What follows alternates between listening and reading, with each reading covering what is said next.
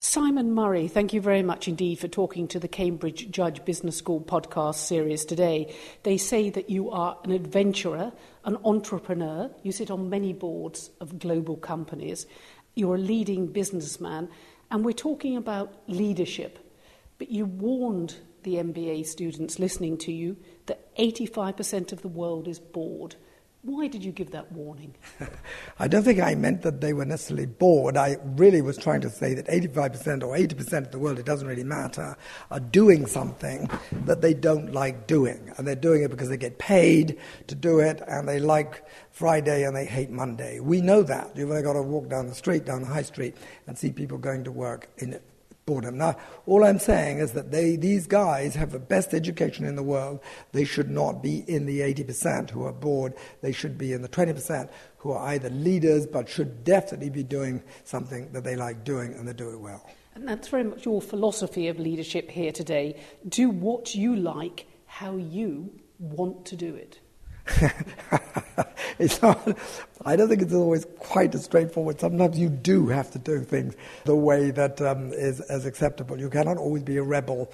But I do emphasize that I think people should in life try very hard to focus on doing rather than what they want to be all the time. I mean, when I was young, I wanted to be an engine driver, but actually it's what you do that matters. Great phrase from Buddha you are what you have done, and what you do now is what you will become. So, what you do in life is what matters. And you will be good at it if you like doing it. If you're doing something you don't like doing, you will not be good at it and you waste your life.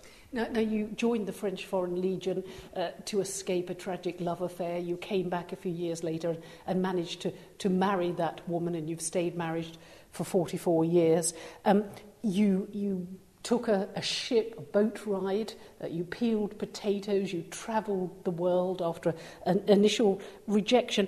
And all of that love of life was stimulated by books. Well, I think I was a, we didn't have television when I was a boy, so we read a lot. And my books, I loved history, I loved uh, English, English literature, I read all the Victorian novelists, I read all about the, the the explorers of the world, Burton and Speke going down the Nile looking for the source of the Nile, people who climbed Everest, people who went to the South Pole like Scott and Shackleton. And we were driven by those sort of heroes, and we wanted to be like them. Those are the mentors. Today it's Beckham and Michael Jackson, just different sort of, um, and it's television and the internet. Different times, different things. But those people, those mentors, those people that we wanted to emulate, they, they were the people who spurred me on to get off the path. And that's what I'm very much getting at in this interview. Do you think we can have leaders of the future that have such brave hearts? You mentioned that Nelson story, looking through a telescope and, and sort of seeing no danger when clearly others could see that danger. But, but do you perhaps fear later in life that leaders won't have brave hearts? I didn't actually mean that uh, they should have no fear. Uh, fear is a very good discipline. Uh, and I was talking about courage, as I said, not of the constitutional kind. I'm talking about the courage to stand up and say what you believe, what is right. I'm not talking about grabbing a gun and running into the, into the opposition, shooting everybody. Uh, it's that ability to defend what is right. And our leaders need much more than courage. They need vision. They need common sense. There's a great shortage of common sense amongst our leaders. We, we have leaders who are not serving the country, they are serving themselves. Uh, it's a job. Um, that's what's so horrific about it today. A little bit about your story now. Uh, you mentioned that, that you know, reading has clearly influenced you, and Rousseau, the philosopher, uh, influenced you more than most uh, because you, you believed in his turns of phrases. Then later in life, you turned it on your head. Just tell us a little bit well, about that. Well, it was really, I was hugely impressed. I'm talking about being 15 years old, and I'm reading the opening line of Jean Jacques Rousseau. I was reading about the French Revolution. And I studied French history to a certain degree and enjoyed it and liked all that empire, the Empire, and Napoleon, and all the stuff.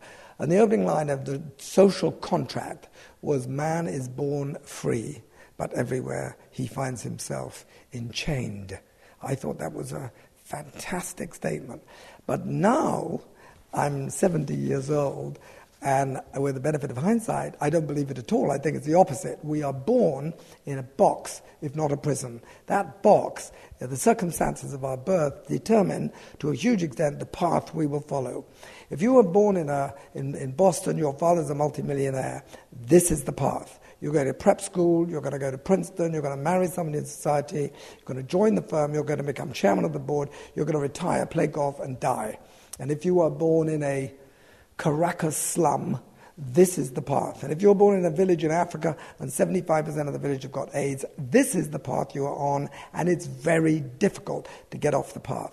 But whatever path you're born on, if you really want to find out how the world ticks and about yourself, you get off that path, you will find a little bit of space, maybe your own space. In that space, you find yourself. When you find yourself, you will begin to understand the meaning of freedom of life and freedom of your soul.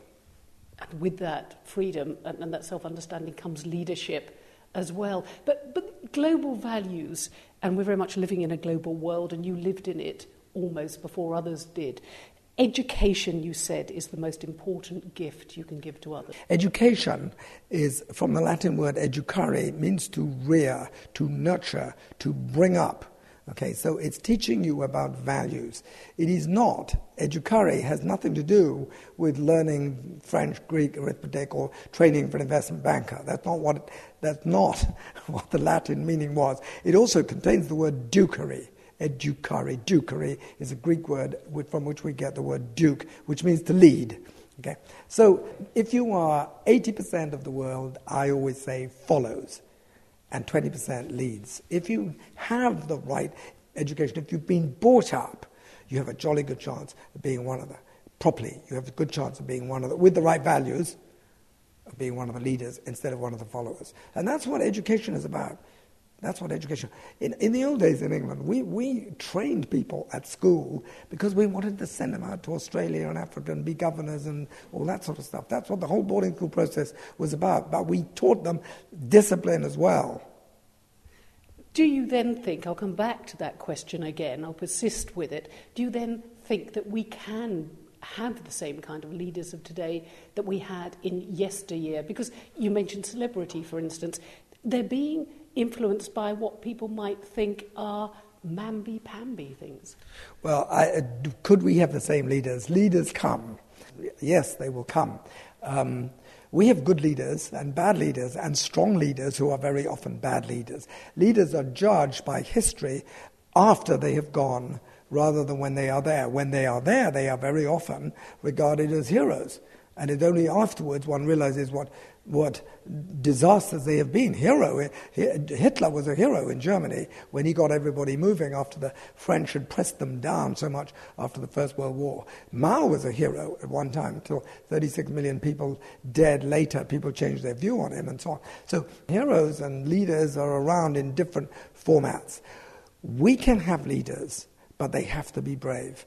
They have to be they have to be wise, they have to have vision, they must have good judgment, and so on. We are smothered in political correctness. Our politicians have destroyed um, the leadership that, was, that used to come from politicians.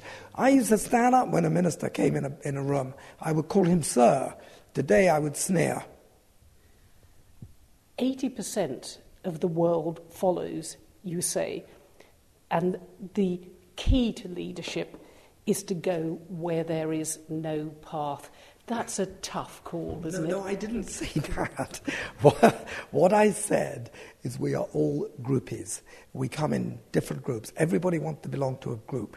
Big groups, religions are big groups, countries are big groups. Um, after the war in Europe, we formed the collective. People gave up their nation state in order to be part of the European community, the group. They wanted a group. Groups come out of insecurity. Animals hunt in packs. They're insecure, not because they need a pack to kill the, the, the to, to, kill a hare, but in case they get attacked while they're on the, while they're on the job. So big groups, armies, small groups, football teams, schools, universities, and the smallest group is the family.